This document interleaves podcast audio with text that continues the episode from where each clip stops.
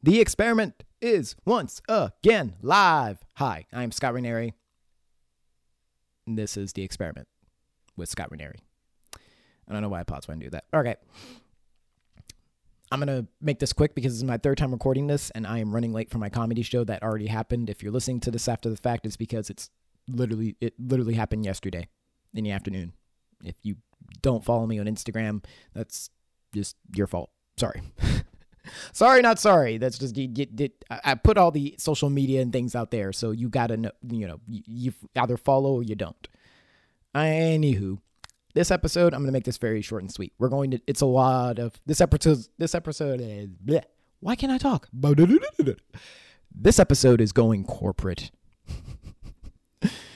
what I mean is, I get to talk about one of my favorite shows in a segment I like to call, in a special segment I like to call Scott Recommends, where I break free from the algorithm at least once every month or so and recommend a show that you guys prob or show or movie you guys probably haven't seen but is really really really good.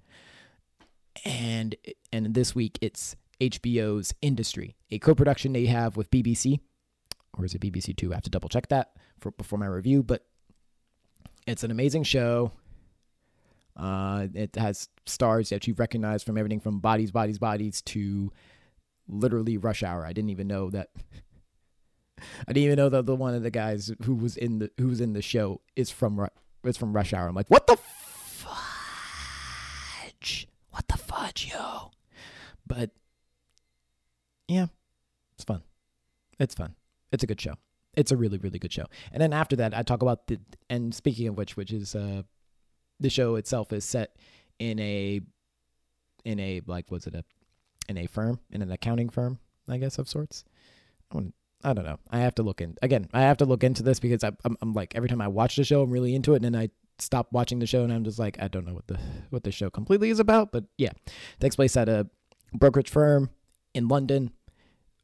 Great, all these young horny, all these young horny like traders are just in there trying to just just just fucking and grinding and trading their way to the top of the food chain and out of their like most heinous resources. It's literally like if Succession and Euphoria somehow met in the middle. It that's how it's described. In Vanity Fair made that description, not me. But but I also get to talk about the writers' strike, which, as at the time of this recording, I'm not sure is going to. I'm not sure whether or not it will happen tomorrow. But May 1st is when they are authorized to strike, which is when this episode is airing. And that's chaos because I quit my job to become a writer.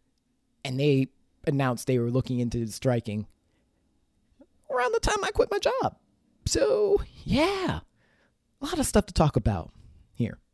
So, yeah. Oh, but before we get into the, you know, that and the on my mind, which is the writers which is the writer strike, where I have to talk about where I talk about how Hollywood, you know, my friend, a lot of my friends who aren't really all that prone or in depth in the industry think the, the Hollywood will be fine, and basically my rant is about how all the ways Hollywood will not be fine, because I feel like people have this disconnect about how much writers actually get paid, and it really, and I'll put it to you this way the corporate job I left that tried to shaft that I quit because they found a legal way to pay me less money or reimburse me less, way less money than I was making, than they am not bumping on my hourly wages, is literally the same mindset they have to pay writers.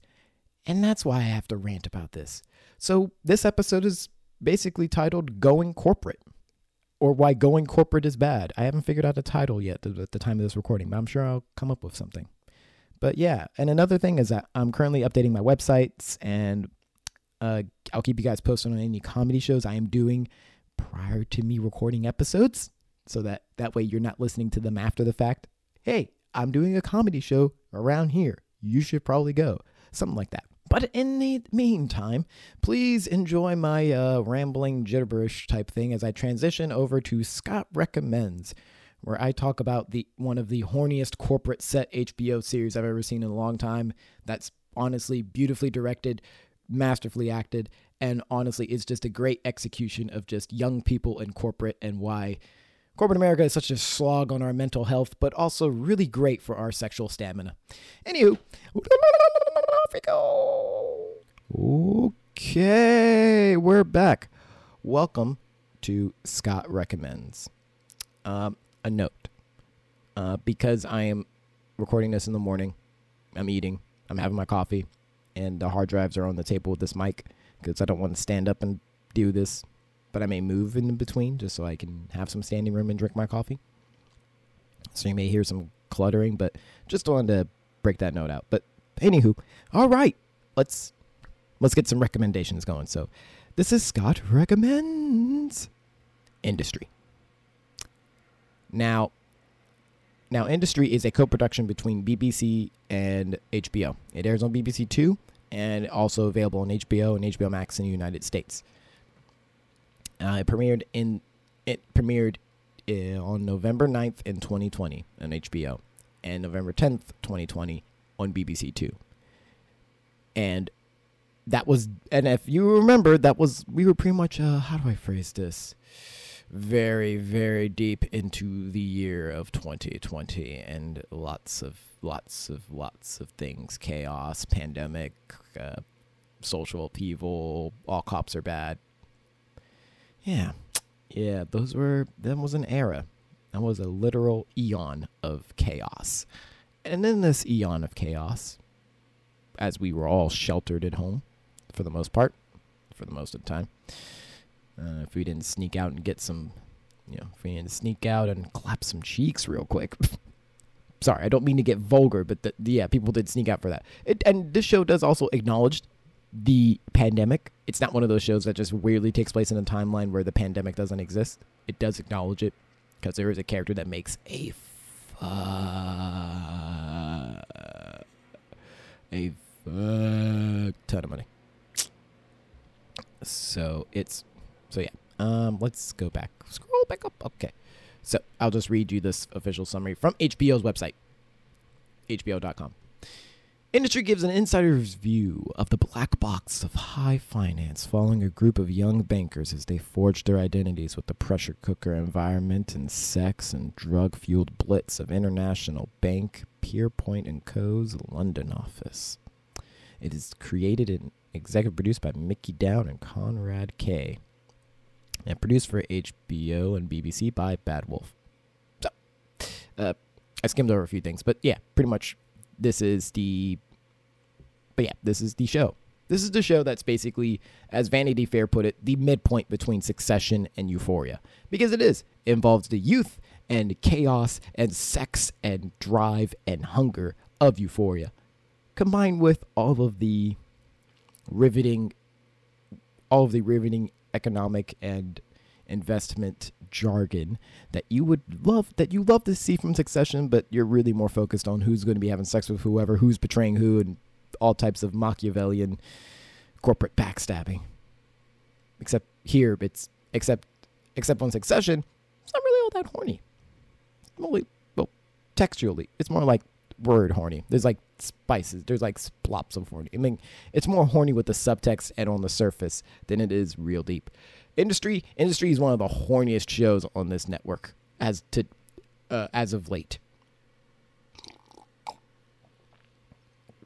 Now it's me drinking my coffee because that's how horny it is. I need I need to come back.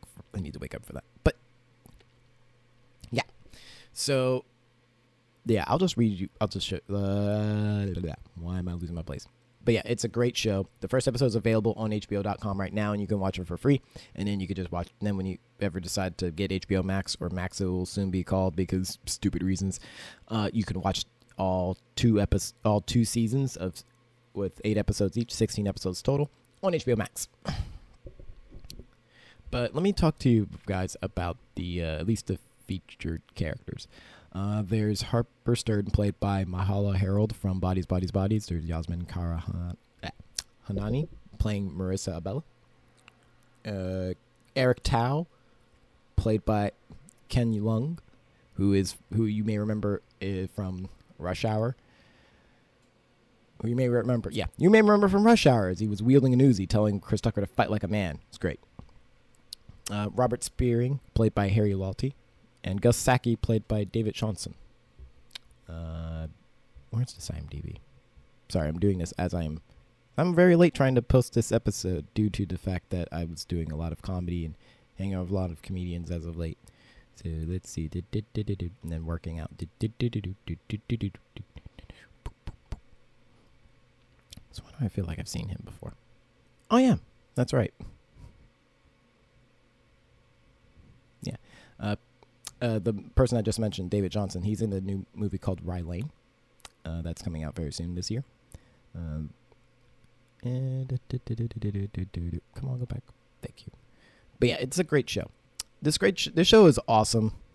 You know, they're making their way through the financial world in the aftermath of 2008, you know, economic collapse. It's a great show. They have great guest stars and you know featured stars. Uh, they have Jay Duplass coming in as the guy as a guy who made a shitload of money during the pandemic, and he's played to beautiful effects. They do great. They have great moments with their mental, with like you know depiction of mental health and panic attacks, as well as corp, as well as the the corporate sphere. Now, while some critics on Rotten Tomatoes may find that it's a little bit superficial in order to serve its very soapy workplace drama aspects, I kind of disagree due to the fact that this is more or less how people try to act in corporate America and then fail miserably. It's like this weird hybrid of, I guess, both succession and industry. When from my corporate America, from my corporate experience, that people are just, I don't know. They think they're they think they smart they're smarter than they actually are. And then I'm watching these shows, and these people are actually as smart as they think they are most of the time. Uh, maybe not in the case of Yasmin, of the character of Yasmin, uh, but we'll get to that. Anywho, I mentioned earlier that this is also one of the. I mentioned earlier that I referenced, uh, I believe, if I haven't already, that Vanity Fair called this show a middle point between Succession and Euphoria, which I understand. But I feel like that's also because this is one of the horniest HBO shows as of late. Like I have not like I feel like I need a shower after the show because the show is so dirty in terms of its both aggression in terms of being, you know, the, in terms of you know winning financially, I guess you could say, but also in terms of just the just the sheer like lust. Like I don't know who is spraying pheromones at Pierpoint and Co. But these people, like, damn. I remember a description of the of the TV of the long of the well-known TV series Friends being a bunch of you know a a show about six hedonistic white people living to living and occasionally sleeping with each other and then just talking about it or sub, or talking about things. And I'm like yeah that's pretty much it. Whereas here it's like this is this is basically if you cranked the hedonism to 11 I'll phrase it like this. Uh if to for any Futurama fans hedonism bot would love this show too much Hedonism Bot would try to get a would fight to get a role on this show just for no reason, none, none whatsoever, just to be there amongst the amongst the smut. But which I find hilarious because uh, I know some people who didn't want to. I know some older black folks who did not want to watch Insecure because they thought it was virtually porn. Family mem- family members of mine even, and I thought to myself, no, nah, nah compared to what I've seen on other parts of HBO, this is definitely more. This is definitely closer. But I don't know why I'm hamping on this moment. The point. The point is, is that this is a bunch of. I'm watching young, ambitious people claw and fight and fuck their way to greatness, and it's really compelling. It's also extremely nerve wracking and, and anxiety inducing, as in, this thing will probably wreck you. This is a great show. This is a really great show. I'm gonna try and make this one shorter because every time I try to record this, I just end up talking about other HBO shows because of who they're pulling for the new season. Now, as I mentioned, there's only two seasons available right now, eight episodes each, 16 episodes total on HBO Max. Currently, and since it is an HBO original, I would imagine that there are some people who have been on other HBO shows that might slide through on occasion. Well, there are. In the newest season, I won't give too much away about their characters, but two HBO alumni of sorts, uh, if you will, are going to be part of the new season, uh, season three, which is currently filming right now, based on the Instagram that I follow and that run and they run. Uh, of course, the returning cast members are back. Uh, the main cast is back, but also in addition to the two, but also in addition to that, there will be two HBO alumni. Uh, there will be, eh, click. That way I don't screw this up. Eh, scroll, scroll. Yay, scroll back up. There we go. Cool. Uh, first up, uh, they're gonna ha- they're going to bring in two people.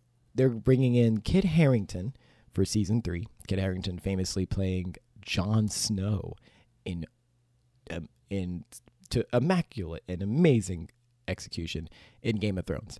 Uh, regardless of how you may feel about how the series was executed, Jon Snow, no notes. Enjoyed.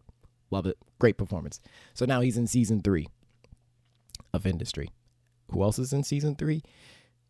A featured, one of the main leads of one of my recent favorite HBO shows that is just amazing. Uh, Sarah Goldberg, who's famous for playing Sally on HBO's Barry, the Bill Hader led uh, sort of comedy show that has now become that has now evolved into the funny as if has now evolved into a show that I describe as what if David Lynch just snuck in uh just snuck in the funniest and most and darkest surrealist show of all time about a hitman who gets into Hollywood. it's the best way to go to describe that. That's all I could give you. That's it. That's it. Just go watch. Go watch.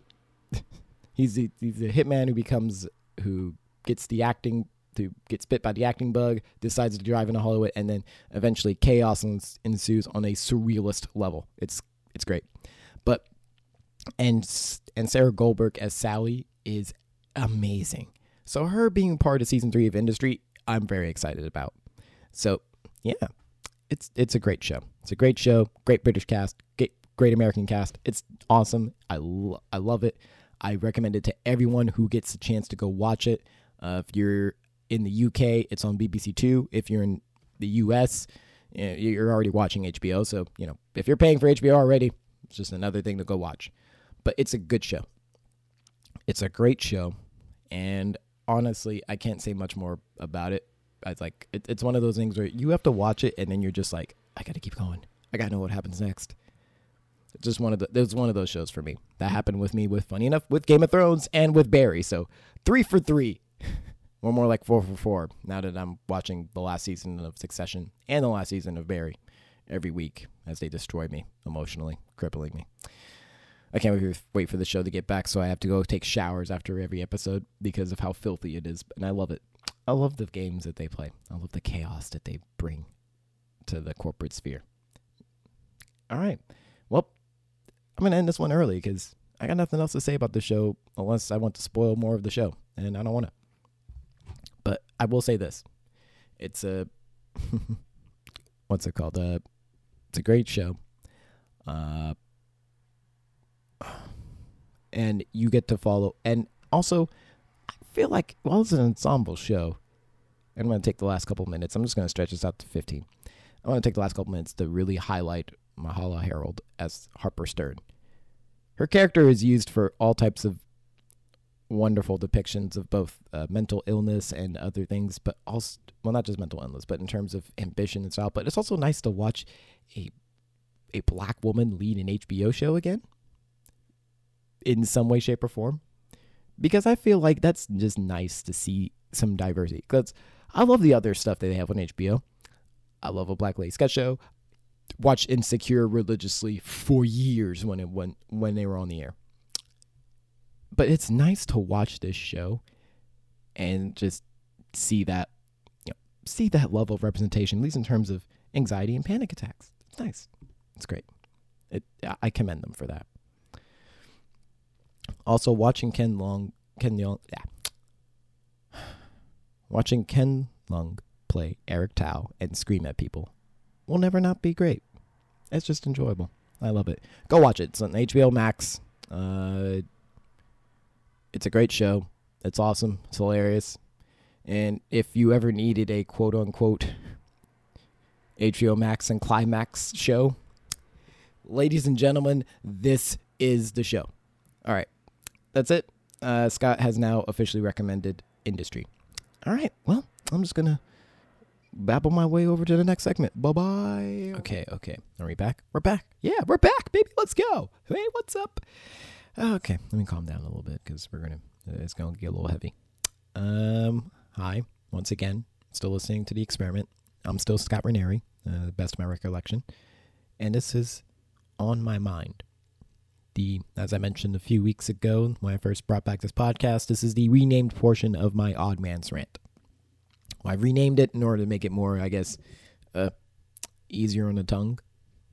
And this week, uh, I wanted to talk about something that I mentioned in the intro and a bit in my Scott Recommends section.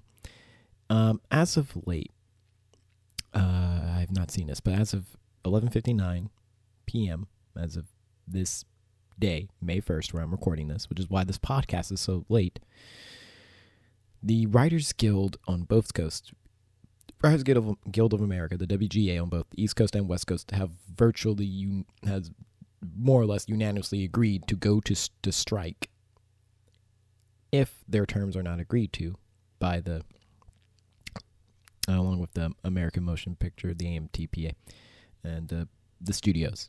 If the studios don't come to a deal with the Writers Guild, the writers are going to strike. And the last time the writers' strike happened, at least in the 21st century, was in 2007, 2008. It was 2007, 2008 writers' strike. Which, if you remember, and I'm going to look up something here to kind of remind people that. Let's see. Oh, yeah. Instagram. When did Instagram? Oh, yeah. The last time the writer's strike happened, Instagram didn't exist. Twitter was barely a thing. Facebook was the overlord of social media taking over from MySpace. I'll put it to you this way 30 Rock was still in the air, where, as Donald Glover has mentioned, he was a diversity hire for. and Tina Fey admitted to him as such. Hmm. Again, I'm quoting him in GQ. But it got me to thinking about something. I'm going to take a sip of my coffee real quick, very loudly.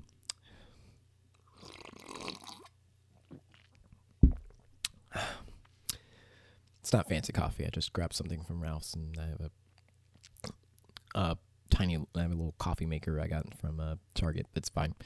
It's it's how I wake up in the morning. But let me.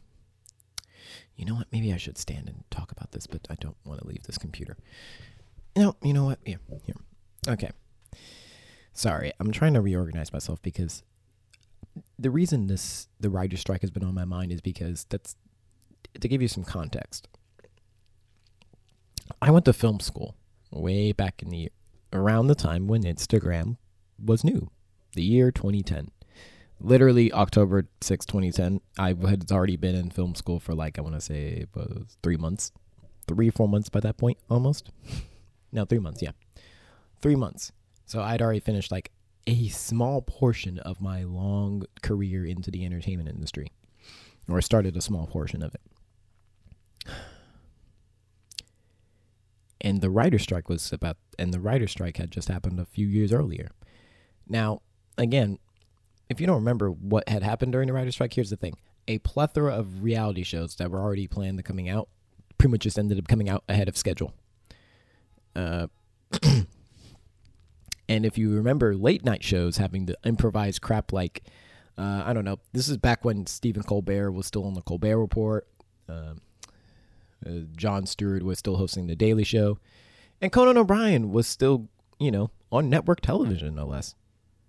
Or had he moved on to cable by now? I honestly don't know. That's how long ago it was. Where I didn't know whether Conan, where Conan O'Brien was still on TV in some capacity, and not in the podcast sphere or on the internet as we now know him now.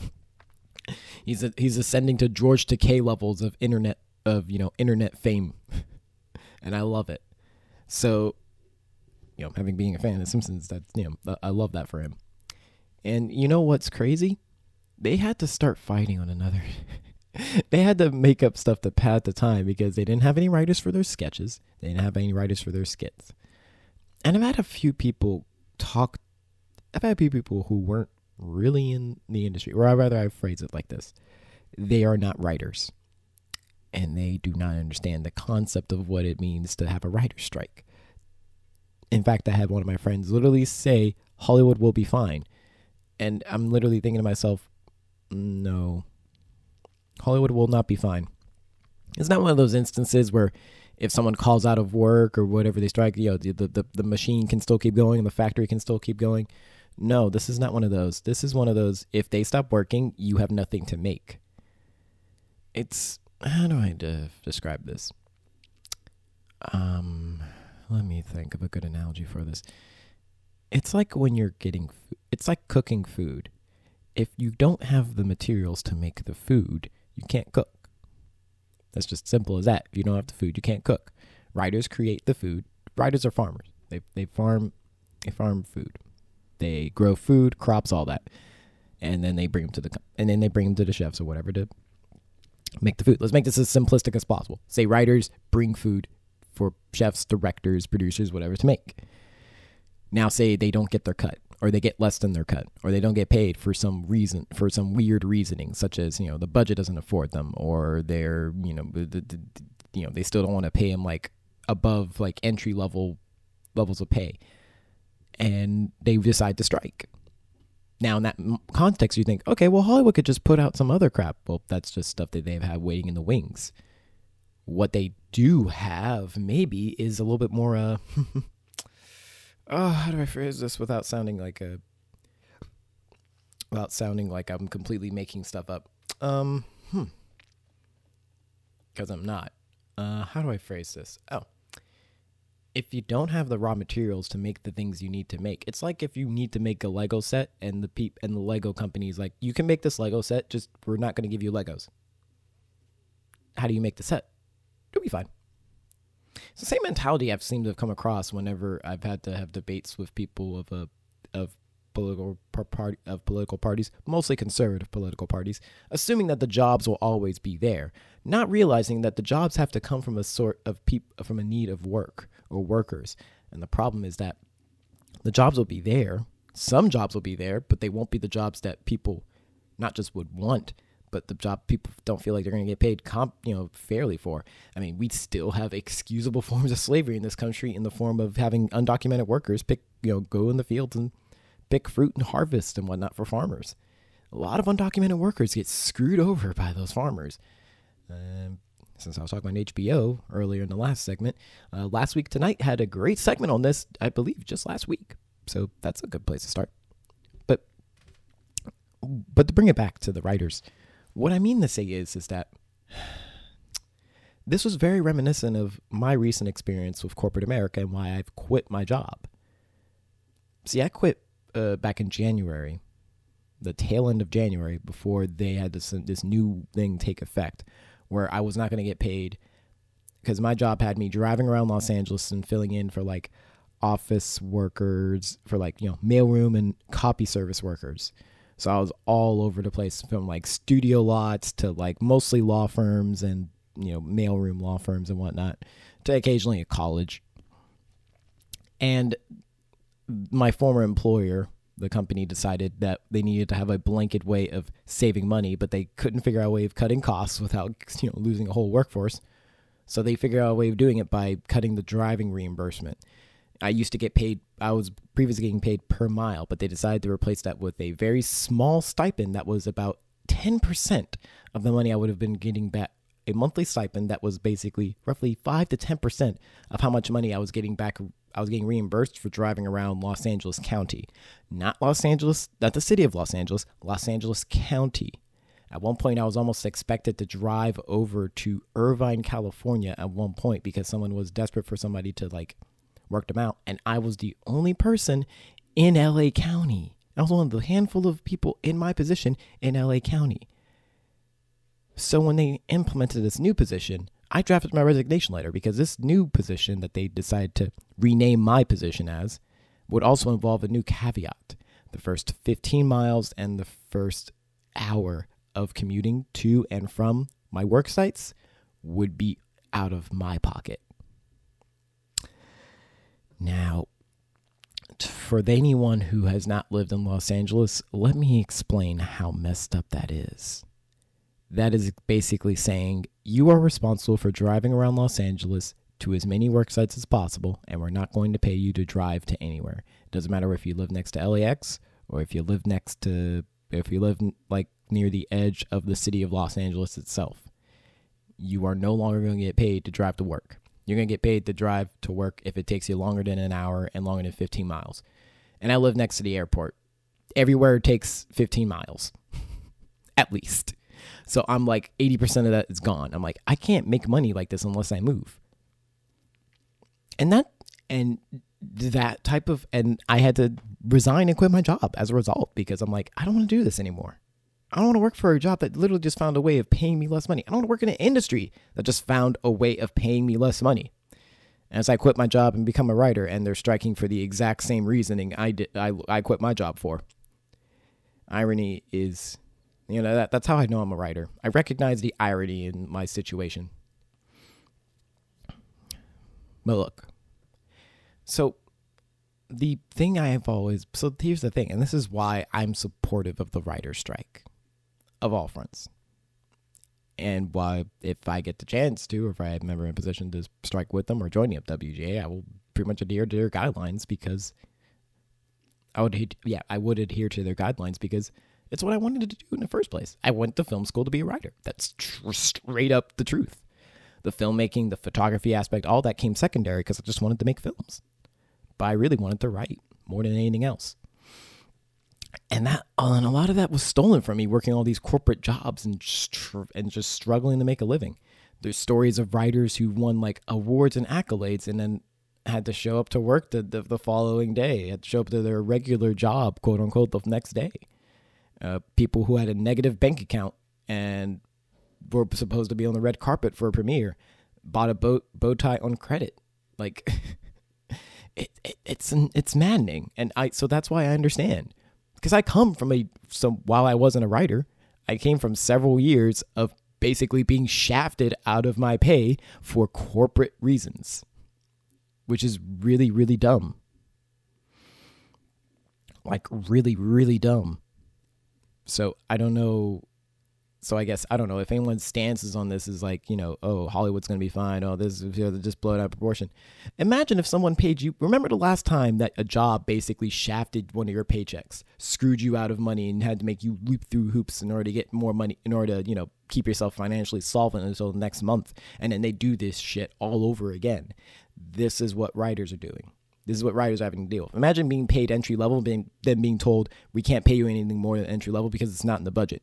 Imagine not having a imagine having a negative balance in your bank account and still being expected to show up red carpet ready.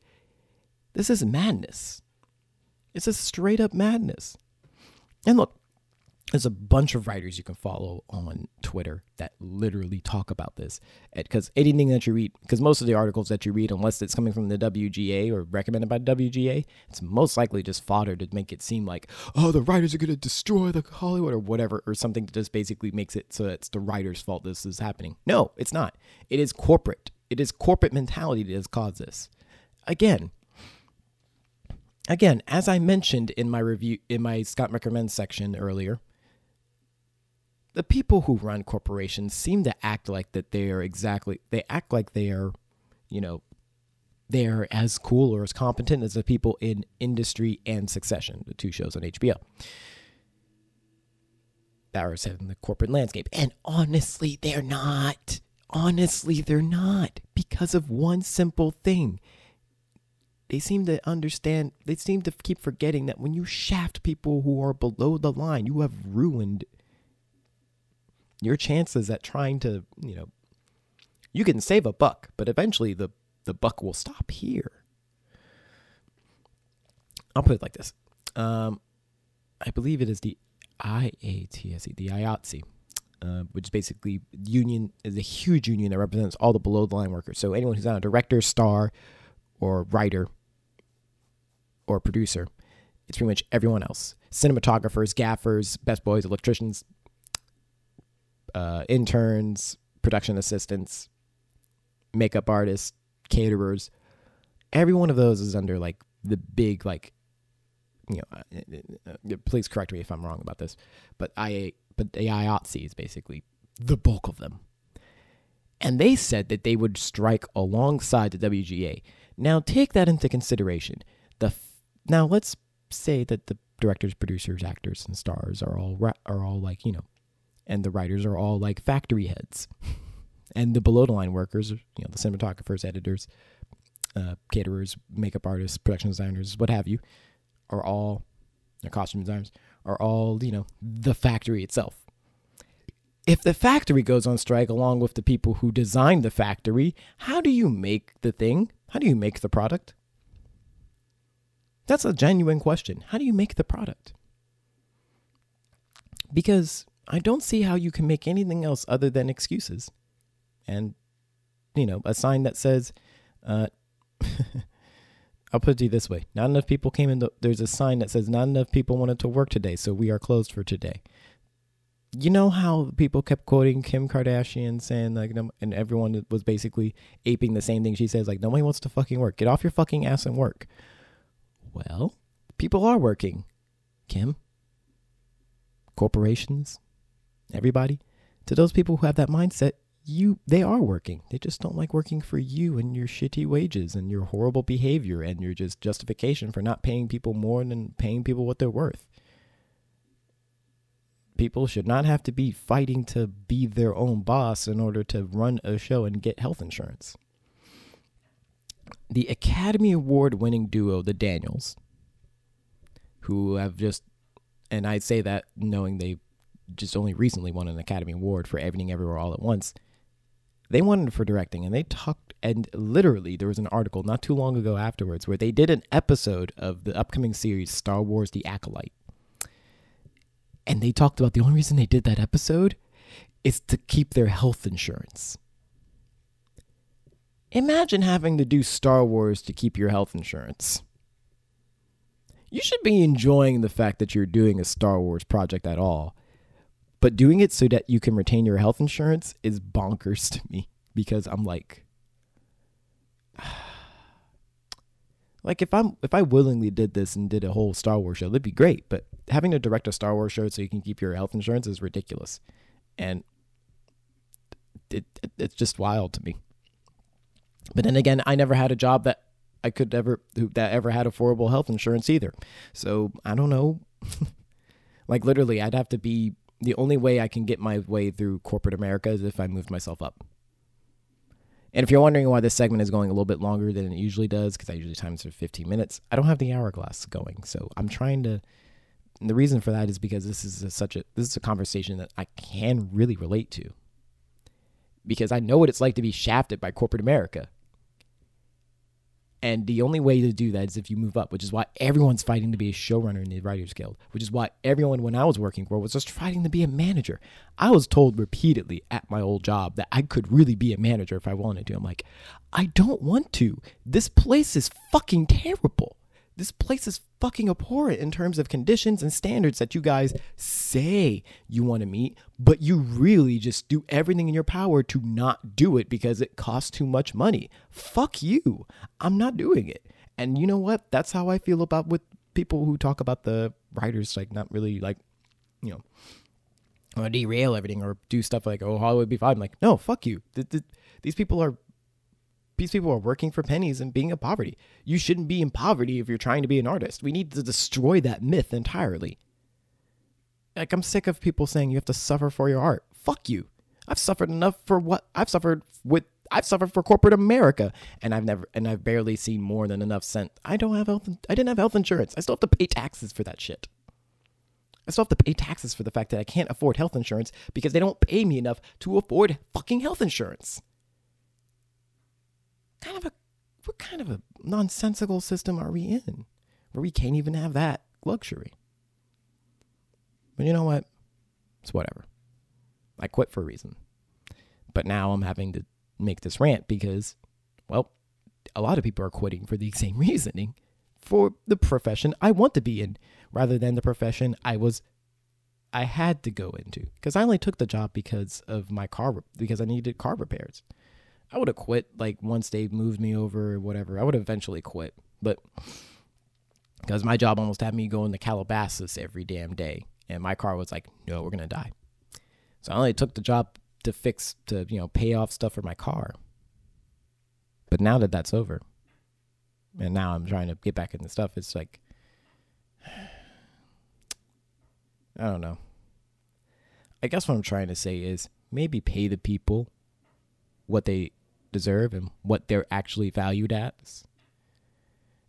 Because apparently, there's a lot of people out there who's going to tell you a lot of reasons why they don't deserve the money. And I'm here to tell you right now. If anyone out there really thinks that no one deserves to get paid what they're worth, it's because they don't want you to have the money they have. They want you to suffer because that's how they learned and that's how people should learn. And I say to them, fuck off. A well thought out, fluently executed, and heartfelt fuck off. Because I once slept on the floor of a roach infested apartment trying to stay in the city and follow my dreams. I wouldn't wish that on people. I wouldn't wish that type of struggle on anybody. That's just horrible. And, you know, people just want to be cheap for no reason other than to show strength. And, you know what? I'll have my thoughts about that on some other time. But look, what I'm saying is solidarity with writer, solidarity with writers. You know, pay people more, pay people what they are owed. All right, because shouldn't be fighting to get a meal. Shouldn't be fighting to get paid a decent wage in any industry. Doesn't matter what the industry is, but you know, this country may have lost its taste for slaves, but it found a consolation prize in capitalism and corporate and corporate workarounds. So, whoop de doo. All right, I think I'm I'm good and depressed for this. Well, thanks for listening, guys. Appreciate it. I'm just gonna babble my way to the intro to the outro, I guess. Yeah. Do, do, do, and with that, the experiment is now closed. My name is Scott Ranieri. You've just listened to another episode of The Experiment with yours truly, Scott Ranieri. Uh, you can find us on the socials via Instagram at Scott the Experiment and on Twitter at Scott Experiment. You can find all the episodes of The Experiment with Scott Ranieri on Spotify, Apple Podcast, and Google Podcasts. They air every single Monday. That's every single Monday because I'm committing to this. well, thanks again for listening, and you guys have a great week. Bye bye for now.